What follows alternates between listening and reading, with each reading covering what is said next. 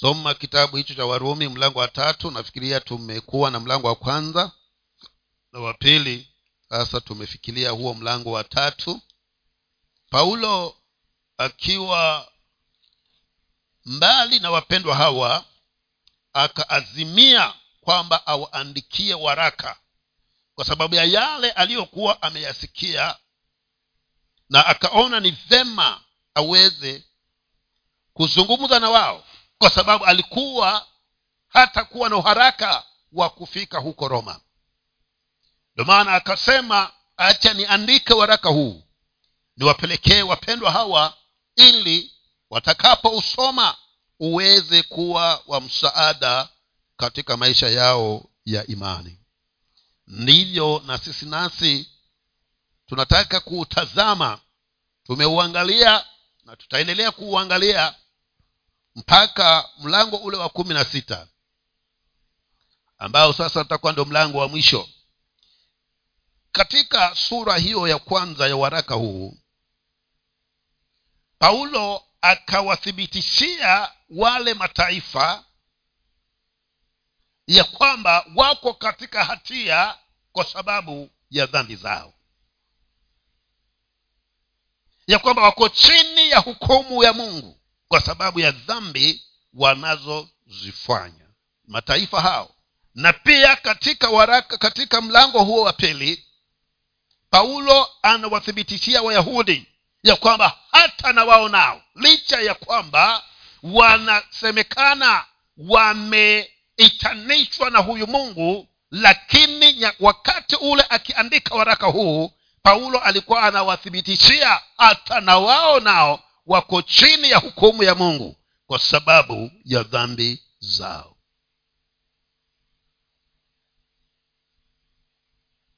Kwa hivyo kwa maneno mengine alikuwa anawathibitishia ya kwamba wapendwa hakuna atakayeweza kupatia kufikia haki kabla ya yeye hakuna ambaye anaweza kujipatia haki kwa ajili ya matendo anayoyatekeleza kwa sababu ya juhudi wala bidii unayoifanya wewe mwenyewe.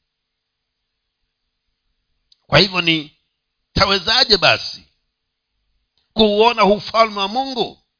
Paulo sisitizo lake ilikuwa ni kwamba basi pasipo ondoleo la dhambi kupitia kazi ile aliyoifanya bwana wetu yesu kristo pale juu ya msalaba hakuna mwanadamu atakayeweza kuuona ufalme wa mbinguni. Hilo ndilo paulo alikuwa anaweza kuwathibitishia ya kwamba iwe umyunani ama umyahudi pasipo hilo ondoleo la dhambi kupitia kumwamini yesu kristo na kazi aliyoifanya pale msalabani ya kumwaga damu yake ili iweze kutakasa wewe na mimi basi mtu huyo hawezi akaifikia huo ufalme wa mbinguni. Kwa hivyo wapendwa ukweli wa mambo ni kwamba hatuwezi sisi wenyewe kwa bidii na juhudi zetu lakini tayari mungu akaweza kufungua njia ambayo kwayo tunaweza tukamfikia na hatimaye akatufanya kuwa na uhusiano ulio bora pamoja na yeye kupitia damu ya yesu kristo iliyobubujika pale msalabani ambayo inanena ondoleo la dhambi na msamaha wa dhambi machoni kwa bwana. Warumi lango huu watatu nasoma kifungu cha kwanza na cha pili. Basi myahudi ana ziada gani? Na kutahiriwa kwa faa nini? Kwa faa sana kwa kila njia kwanza kwa kuwa wamekabidhiwa mausia ya mungu maswali wanaulizana hapa. Baada ya kuwa paulo ameweza kuwathibitishia ya kwamba uwe myahudi ama uwe si myahudi bado hauwezi ukaufikia ufalme wa mungu kwa sababu ya juhudi na bidii ya matendo unayoyatekeleza. Sasa wakawa wanaulizana sasa hawa wayahudi sasa basi mimi niliyookoka ina faida gani mimi ambaye nimeweza kupeana maisha yangu kwa bwana wangu yesu kristo basi sasa huyu myahudi ana lipi la ziada? Kwa maana walikuwa wanajigamba ya kwamba sisi ndio wenye imani wapendwa kwa maana mungu alianza na sisi lakini ukweli wa mambo ni kwamba ingawaje wa mungu alianza na wao lakini hawakuwa wanaendelea na huyo mungu. Kwa hivyo walipoacha kuendelea na bwana ndipo walipoanza kuishi chini ya hukumu ya mungu. Na ndivyo ilivyo hata leo. Ya kwamba ili mradhi nimeokoka bado si salama. Natakikana niweze kutembea na nienende kulingana na makusudi na mapenzi ya bwana katika huo uokovu wangu. Ndio maana wayahudi wakawa wanauliza basi sasa sisi ina maana gani ya kwamba tumeitanishwa na jina la bwana? Paulo anawambia kwamba hilo lisiwasumbue. Kwa hivyo baadhi ya wayahudi walikuwa wanajiuliza. Wanasema basi sasa kama sisi nasi tuko chini ya hukumu ya mungu na sisi ni wayahudi basi ni lipi la ziada? Lakini walikuwa wanaheri kidogo kwa sababu bibilia inasema ya kwamba pale mahali tumesema kwamba wao walikuwa wamekabidhiwa ile sheria ambayo ingewaongoza katika mlima wa sinai. Kwa hivyo hiyo ilikuwa ni heri angalau wanajua ni njia ipi ya kufata na ni wapi kwa kuenenda kwa maana wana muongozo.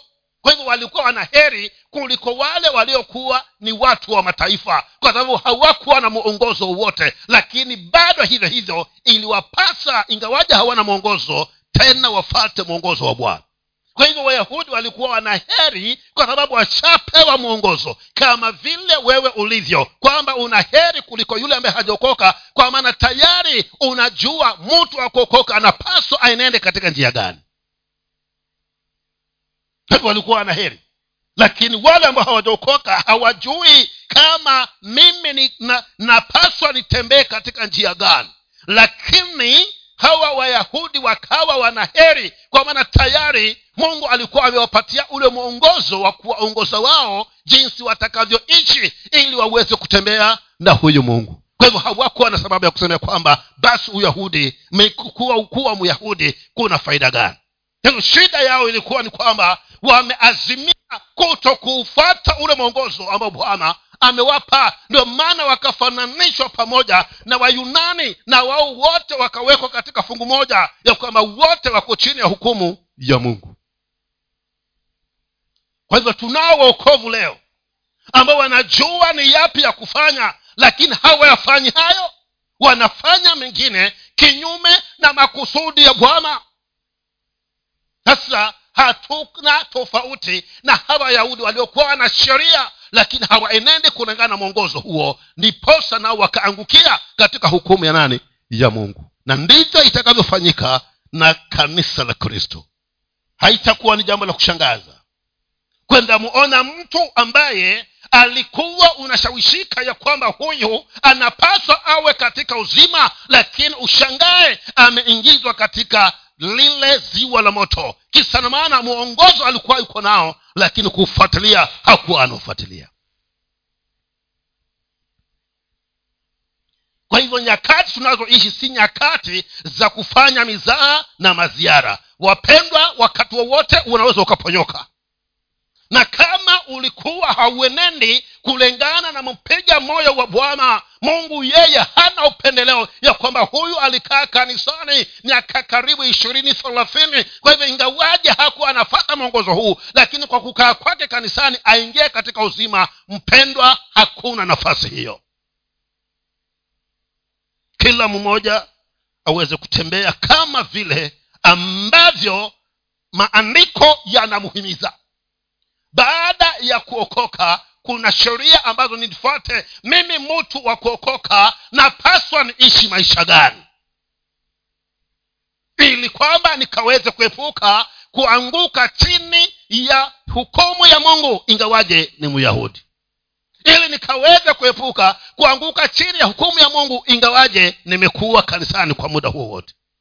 Kwa hivyo paulo anawaambia kwamba wapendwa muna muna muna muna la ziada muna heri nyinyi. Kwa maana tayari muongozo mlikuwa mshapewa. Kwa hivyo ilikuwa ni rahisi kwenu nyinyi kuweza kuenenda kulingana na mpiga moyo wa mungu kuliko wale mataifa ambao hawakujua ni yapi ambayo wanapaswa waweze kuiendea.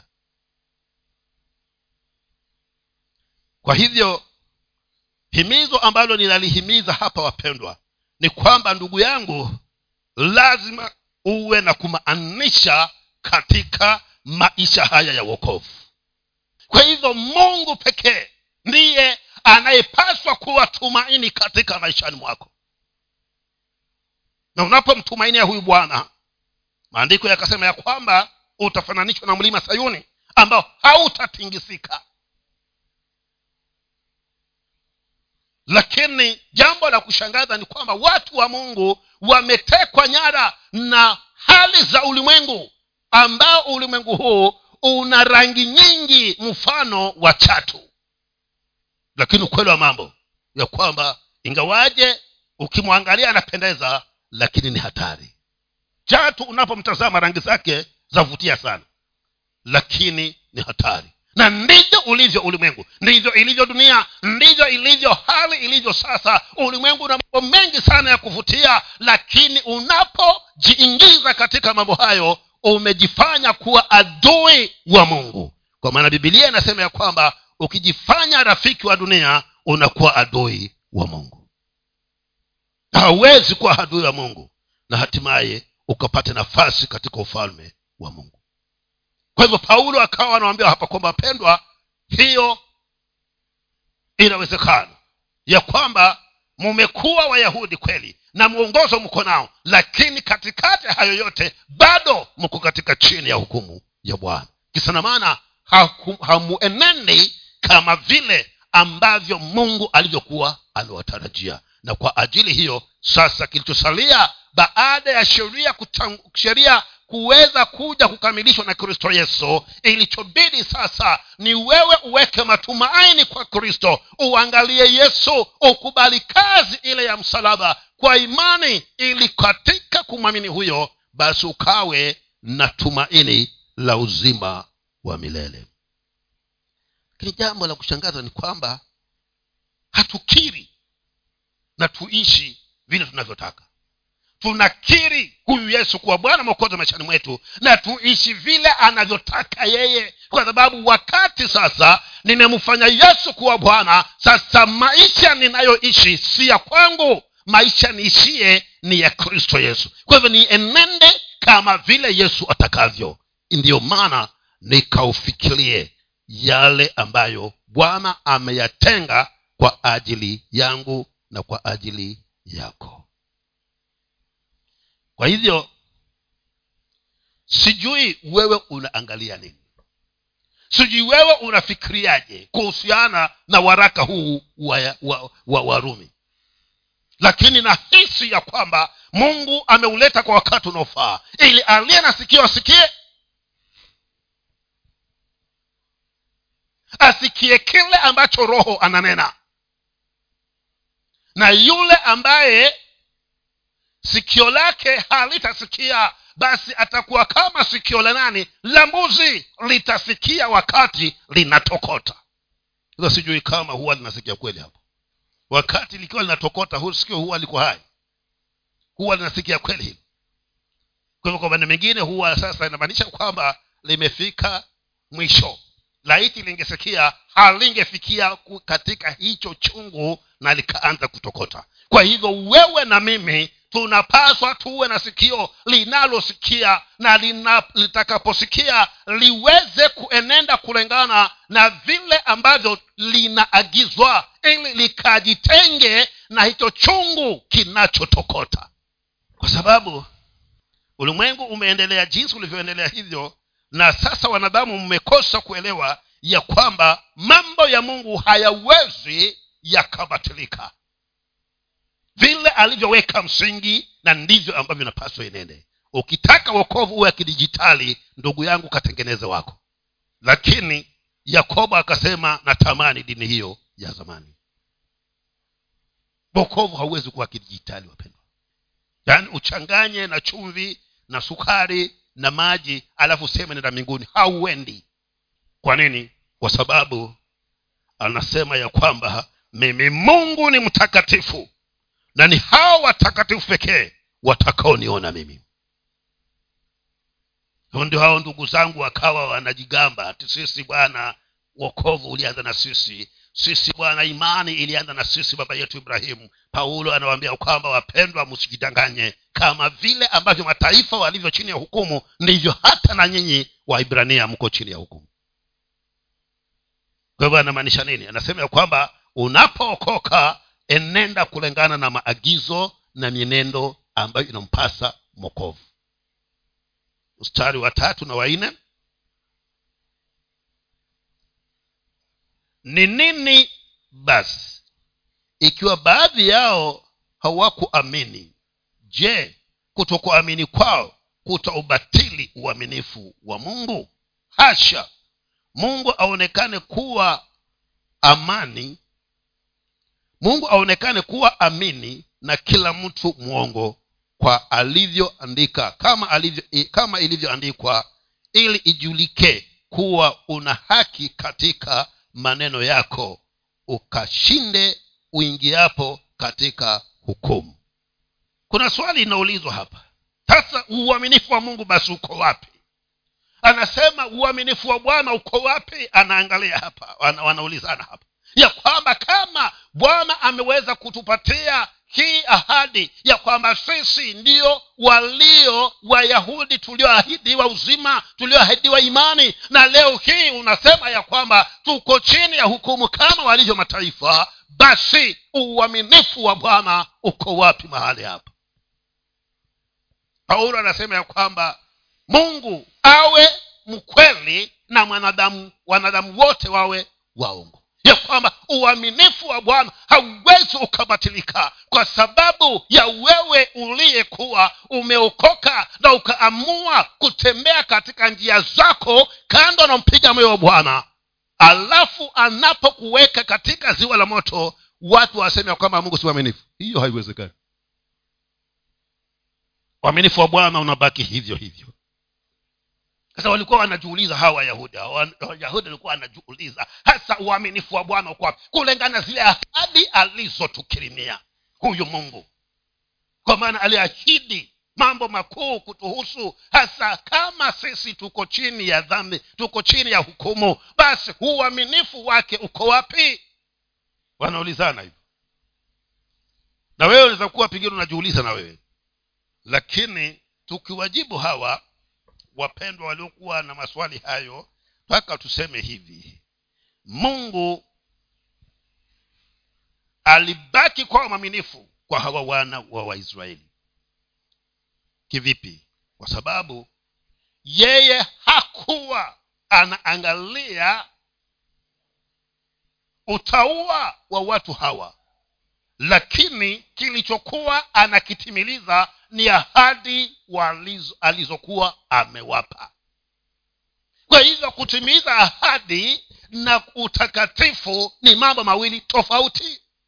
Kwa hivyo ninaweza nikakutimizia ahadi niliyokupa ingawaje sasa huko mbele tumekosana lakini nyuma kuna ahadi tulipeana ya kwamba itakapofika mahali fulani siku fulani nitafanya hivi na hivi. Hata kama tumekosana imenipasa nisimame nile ahadi niliyofanini nini niliyokupa nitaitimiliza hiyo ahadi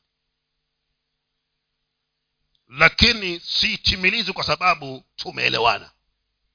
Naitimiliza kwa sababu nilikuahidi kwa hivyo hapa paulo akawa anawambia kwamba mungu kale, kulengana ahadi alizowapa nyinyi kupitia kwa baba zenu ingawaja mlikuwa na shingo ngumu hasa katika safari ile ya kuenda katika ile ule ile, ile nchi mlioahidiwa. Tena hivyo hivyo bwana hakuangamiza aliwavumilia mpaka akawaingiza katika hiyo nchi ya ahadi. Lakini mambo ya ahadi na kutembea na mungu ni mambo mawili tofauti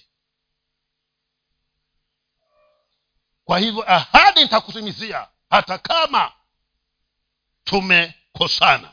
Kwa maana tuliahidiana wakati tumepatana ya kwamba ikiwa hivi na hivi tutaf, nitafanya hiki. Basi hiyo ahadi nitaitimiza. Lakini tunapoangalia mambo ya utaua hayo ni mengine mpendwa. Kwa hivyo mungu hakukosa kuwa mwaminifu kwa kuwatimizia wale waisraeli ahadi zote alizowapa aliwatimizia. Lakini mahali walipokosana ni hapa ya kwamba ya kwamba tumekuwa na uhusiano na wewe uhusiano wangu ili kwamba uweze kuendelea na wewe ni uwe kama vile mimi navyotaka niwe. Kwa hivyo ahadi niliyokupatia zamani nitaitekeleza lakini hii sasa ya kutembea na wewe tunaachana kwa maana huenendi kama nitakavyo kwa hivyo bado mungu amebaki kuwa nini? Mwaminifu. Hata ingauaje aliweza kuwaambia ya kwamba muko chini ya hukumu kwa sababu hamwenendi kama nilivyokusudia? Bado mungu alibaki kuwa mwaminifu kwa maana hawa walikuwa wanamwangalia na ahadi zake lakini ahadi za mungu kwa israeli bwana amezitimiliza. Na hacha nikwambie hivi. Kuna ahadi aliyokuwa mungu ameipeana kwa ajili ya ulimwengu mzima. Ya kwamba katika shamba la edeni. Kuna ahadi aliyokuwa ameipeana kwa wanadamu wote hapa duniani. Ya kwamba ewe nyoka uzao wa huyu mwanamke utakuja kukusaga kichwa. Alipeana ahadi hiyo. Nataka niseme ya kwamba ahadi hiyo mungu akaitimiliza na alipoitimiliza si kwamba wanadamu walikuwa wako vizuri na yeye. Wanadamu walikuwa wameenda mbali naye. Wanadamu walikuwa ndio wametenda maovu zaidi. Lakini kwa sababu mungu ameahidi akatimiliza ahadi hiyo kwa wakati wake ye mwenyewe. Na alitimiliza lini? Wakati kristo alipozaliwa. Bibilia inasema kwamba alipozaliwa yesu ulimwengu haukuwa unampenda bwana lakini kwa sababu alikuwa ameahidi pale mwanzo haikujalisha watu watakaa namna gani watakuwaje katika uhusiano wake na yeye. Lakini kama aliahidi ahadi lazima akaiweka. Mungu akaweka ahadi yake. Na ndio maana mpaka leo hii tunayo njia ya kuepuka ile ghadhabu ambayo bwana ameitangaza. Na njia ni nani? Ni yesu kristo kwa hivyo nasema nini? Nasema kwamba mambo ya ahadi na utaua ni mambo mawili tofauti mpendwa. Kwa maana ni wangapi ambao ahadi imetimilizwa ya bwana yesu kuja ili kwamba ulimwengu wote uokoke? Hivi sasa ni wangapi na waokovu ni wangapi ambao hawajaokoka na ahadi ishatimilizwa. Kwa hivyo hauwezi wakamwambia mwana kwamba si, si wa haki ya wakati wanapokuwa sasa amekuja kuwahukumu na awaingize katika ziwa la moto awaingize katika kifo katika hukumu ya milele. Hata kuwa hawatakuwa na, na, na, na sababu ya kusema ya kwamba mungu si mwenye haki. Kwa maana aliahidi na akatimiliza na alipotimiliza alikuwa anaangalia sasa wewe mwanadamu likutimizia ahadi hii. Je utaenenda kama nilivyotimiliza ahadi ama utatembea katika njia zako mwenyewe. Kwa hivyo bado mungu wetu ni mwenye haki. Kwa hivyo hawana sababu ya kuweza kujitetea. Na paulo anasema ya kwamba acha mungu awe mkweli na wanadamu wote wabaki kuwa waongo. Kwa hivyo mungu alikuwa mwaminifu. Na akatimiliza hata ile ahadi ya kwamba nitawaletea masihi nyinyi waisraeli. Nitawaletea masihi ambao atakapokuja huyo masihi basi ataweza kuwa mfalme wenu atakayewakomboa kutokana na ugandamizaji wa ufalme huu wa warumi. Na kwa kweli masisi alileta lakini wao wakakosa kumtambua wakakosa kumjua wakakosa kumsadiki sasa ndivyo na sisi nasi wapendwa tunapata dhihirisho ya kwamba tupate mfano kama vile wayahudi walivyoweza kutendekewa ya kwamba ni kweli walikuwa na haki zote za kuingia mahali pale patakatifu lakini kwa sababu ya mienendo yao hawakuweza kuenenda kama alivyokuwa anawatarajia mungu mungu akawaweka chini ya hukumu. Kwa hivyo wewe na mimi hivi tuna haki yote ya kuingia katika patakatifu patakatifu. Lakini swali ni baada ya kuokoka naishi kama mtu akuokoka ama naishi kama mtu ambaye hajaokoka? Kwa maana nisipoishi kama mtu aliyeokoka kutembea kulingana na mapenzi na matakwa ya bwana wapendwa kando na wokovu niliyo nao bado niko chini ya hukumu ya bwana. Kile ambacho kuna as, uh, ambayo kidogo tunaweza kusema ni afueni ni kwamba majira haya bado ungali hai unaweza ukarekebisha njia zako ukarudi katika ile njia ya sawa ili ukaweza sasa kuwa na matumaini ya huo uzima. Lakini usiporekebisha basi mungu wa mbinguni atahakikisha kile ambacho atapata yule wa nje ambaye hajamkiri yesu hata siku moja ndicho hicho hicho utakachokipata wewe uliyemkiri yesu pasipo kutembea katika njia zake kama alivyokuwa anatamani. Usisahau. Kitabu cha yohana ikasema ya kwamba anayenipenda atazishika amri zangu. Kwa hivyo kinyume cha hivyo ni nini? Asiyenipenda hatazishika amri zangu kwa hivyo yesu haangalii. Ni nini unachokisema? Anaangalia je umezishika amri zangu? Na utakapozishika amri zangu hilo ni dhihirisho la kwamba wewe wanipenda. Lakini useme na mdomo kwamba unanipenda lakini nikiangalia nione ya kwamba amri zangu uzishiki hilo ni dhihirisho la kuniambia tosha ya kwamba haunipendi. Kwa hivyo tunazo sababu zote za kutambua ya kwamba tuna jukumu baada ya kumkiri kuwa bwana na mokozi katika maishani mwetu tusiishi maisha yetu tuishi maisha ya kristo. Kama ni tuendelee na yeye tusiishi maisha yetu tuishi maisha ya kristo. Kama ni tuendelee na yeye tukidumu katika tumaini la uzima lakini baada ya kukiri na uendelee kuishi maisha yako mpendwa hata kukiri kwako kunakosa maana mbele za mungu. Mstari wa tano na wa sita.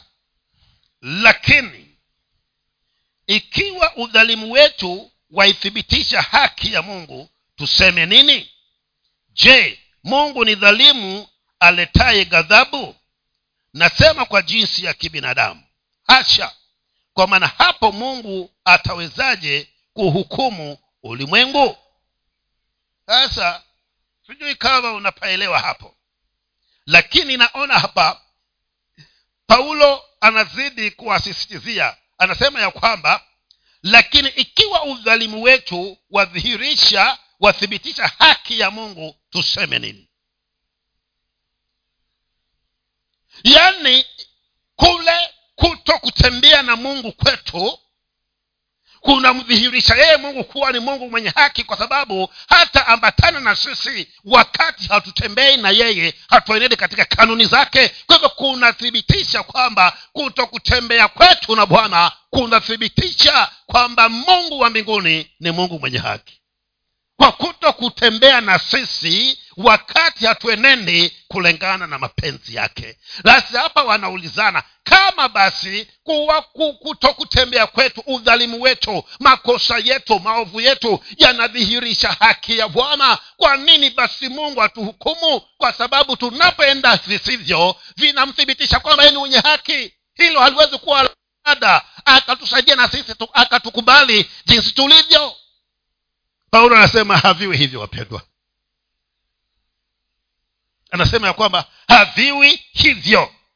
Kwa sababu unapotenda ambalo halimpendezi bwana na limthibitisha kwamba yeye ni mungu mwenye haki kwa kujitenga na wewe imaanishi uendelee kutenda hivyo ili kwamba bwana wa mbinguni aweze kukusaidia vile unavyomsaidia wewe kujithibitisha kwamba ni mwenye haki kwa matendo yako maovu si, kwa, si lazima kuna njia nyingi ambazo huyu mungu anaweza akathibitishwa kwamba yeye ni mungu mwenye haki. Na hapa tunaambiwa kwamba daudi yeye alihukumiwa kwa sababu ya dhambi. Na hii ikathibitisha haki ya mungu na kwamba pia mungu wetu ni mungu aliye mwenye haki. Sijui kama mnaona hapo ambapo daudi aliweza akaadhibiwa.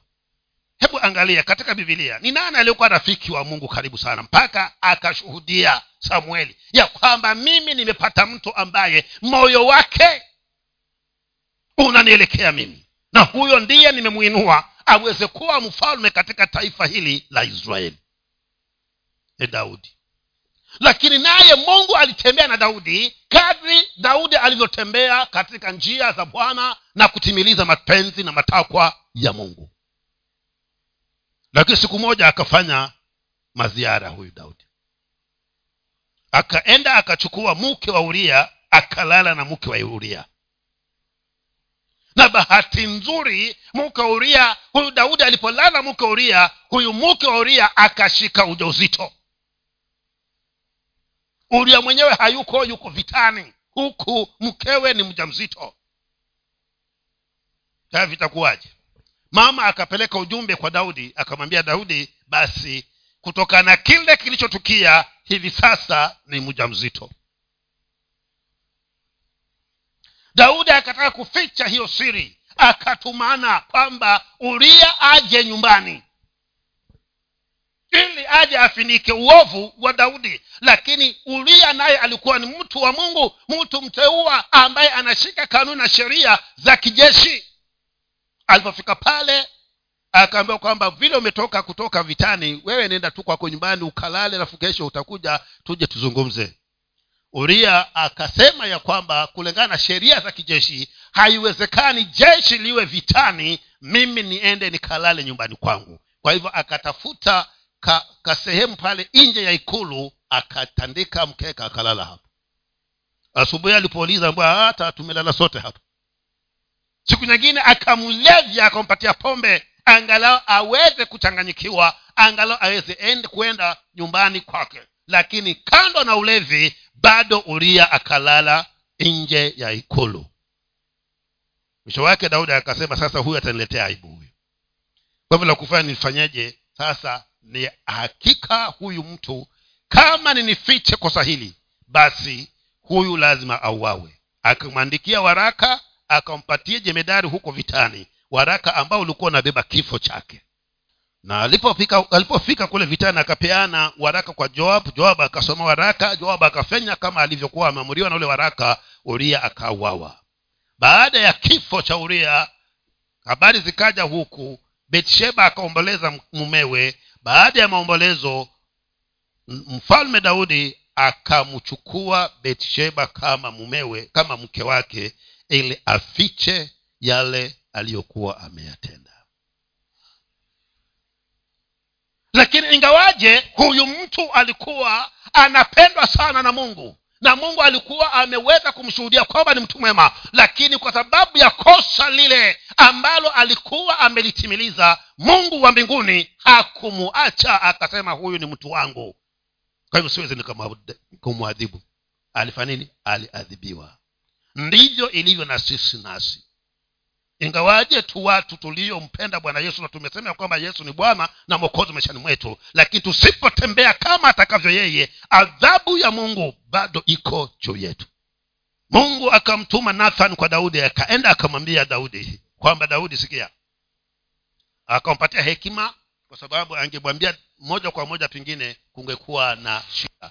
Akamweleza stori mwisho wake akasema sasa ni nani aliyefanya hivyo? Akamwambia aliyefanya hivyo ni wewe daudi kwa maana katika israeli hii kuna wasichana wengi sana ambao ungetamani kuoa ungeenda ukaoa lakini sasa umeenda ukafanya zinaa na mtu na mke wa mtu tena baada ya hivyo ukamuua hata na mumewe. Kwa hivyo hukumu ya bwana iko juu yako. Kilichosawazisha ni nini? Ni huyu mtu wa mungu daudi alikubali kosa lake akaanguka miguuni pa bwana akamlilia mungu kwamba mungu amsamehe aondoe ile hatia ndani ya moyo wake. Mungu akasema kukusamehe nimekusamehe lakini mtoto kufa atakufa. Kwa sababu kila kosa lazima litaambatana na matukio yake. Kwa hivyo nasema nini nasema ya kwamba iwapo uko katika nyumba ya bwana na umekiri yesu kuwa bwana mokozi maishani mwako tembea katika njia za mungu. Ndiposa uhusiano na ushirika wako na mungu hudumu la sivyo kaa ndani ya nyumba ya mungu. Lakini hukumu na ghadhabu ya bwana iko juu yako. Sasa itakuwa na maana gani? Siheri ningekaa nje nikaendelea na zile shida zangu huko na nikangojea tu tayari hiyo ghadhabu ya mungu kuwa juu yangu. Kwa sababu hilo ndilo chaguo ambayo nimelichagua. Kwa nini mungu amhukumu daudi? Mtu aliyekuwa anampenda sana kwa nini akamhukumu? Jibu ni hili. Inasema kama dhambi haitahukumiwa basi mungu si mwenye haki mungu daima ataihukumu dhambi ili yeye abaki mungu mwenye haki. Ndio maana hata kama daudi alikuwa ni rafiki yake aliyekuwa ni mtu ambaye anampendeza moyo wake alipotenda yasiyompendeza ikabidi ili mungu abaki mungu mwenye haki amhukumu daudi. Sasa nakutangazia ya kwamba nafasi bado iko. Ya wewe kufanya mambo yako sawa na mungu. Kama vile ambavyo daudi hakupoteza hiyo nafasi alipokuja kuambiwa ya kwamba ametenda yasiyostahili na mungu ame amemchukiza mungu amekasirika daudi akatubu.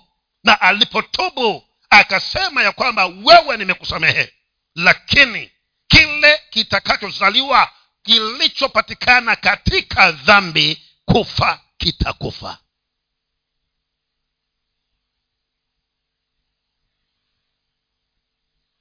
Sasa misijui ukoje ndani ya moyo wako? Uhusiano wako na mungu uko katika hali gani? Kwa hivyo mungu ni mwenye haki kwa sababu kila mwanadamu atahesabiwa kwamba ana god is just because all men will be held accountable for their own sins. Kila mmoja atasimamia kosa lake dhambi yake aliyoifanya. Kwa maana mungu yeye ni mungu mtakatifu ni mungu aliye mwenye haki. Kwa hivyo hata kosa hata mmoja kuweza kumwambia ya kwamba kila mmoja atabeba msalaba wake. Na chochote alichokitenda kinyume dhambi yoyote aliyoitenda hataiepuka hukumu itakuwa juu yake. Kwa hivyo nifanyeje basi? Bwana anisaidie niwe kama daudi. Alipoambiwa kwamba amekosa akavunjika akainguka kifudifudi miguuni kwa mungu akamwambia bwana mimi ni mwenye dhambi nahitaji msamaha wako. Na mungu kwa sababu ni mungu aliye mwingi wa rehema akasema ombi lako nimelisikia lakini kila tendo lazima lina matokeo yake ndio maana akasema ya kwamba wewe nimekusamehe lakini kilichopatikana katika hilo kosa hakitaishi. Kwa every sin has got its own consequences. Kwa hivyo lolote utakaolitenda msamaha waweza kuwako lakini matokeo ya lile tendo uliolitenda lazima utakutana nayo. Kwa hivyo nifanye nini? Heri kutubu. Umalizane na mungu na kuanzia pale utakapokuwa umetubu utembee na bwana kama vile anavyokutaka uwe. Sikiza mungu anasema ya kwamba kutokana na ile dhambi mungu akaleta kitu kizuri kutokana kwa hiyo dhambi. Lakini hakuwaondolea yale hakuondolea ile hukumu ambayo ingepatikana kutokana na hiyo dhambi sasa hii hazungumuzi ile ya daudi aa, anazungumza ile ya shamba ya edeni.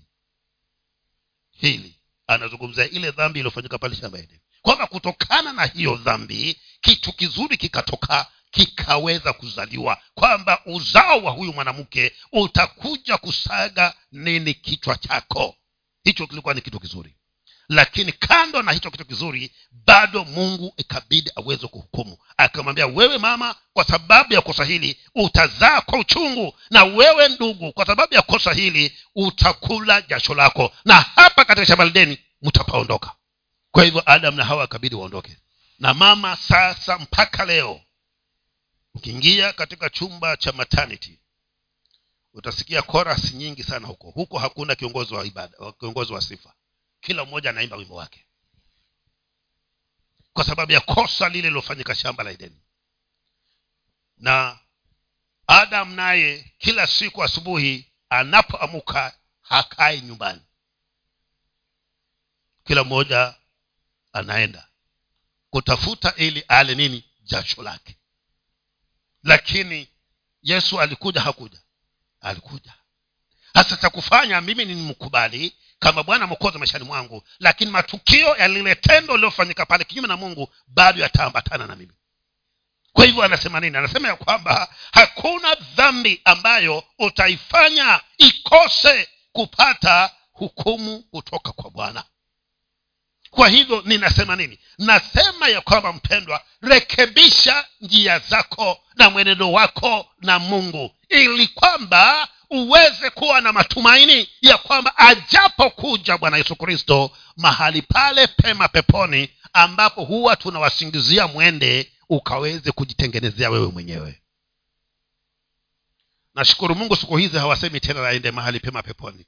Naona watumishi wa mungu walipata ufunuo kidogo. Ukisikiza sana siku hizi ukienda katika ibada za mazishi kama kutakuwa na tamko hilo takalonenwa utasikia ule atakayenena anasema ya kwamba na mungu wa mbinguni akamweke mahali pale alipojichagulia mwenyewe. Nashukuru mungu kwa sababu hiyo sasa. Kamana hatutakupamba kama vile ulikuwa ukipambwa ulipojichagulia wewe mwenyewe. Na chaguo ni hapa ukiwa ungali unapumua. Hapo kwenye nachaguo hapo maana waraka huu wa, wa warumi unasomwa ili kama kuna mahali ambako umetoka nje ya hiyo njia angalau ujione urudi kwa hiyo njia ndiposa ukaweze kujitengenezea mahali pema peponi.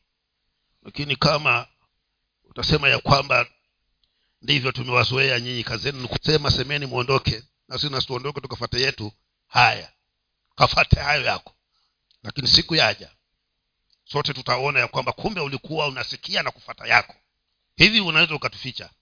Endelea kutuficha. Lakini kuna siku ambapo hutaweza kutuficha. Kwa hivyo ili mungu aweze kuwa mwenye haki kila siku ataihukumu dhambi.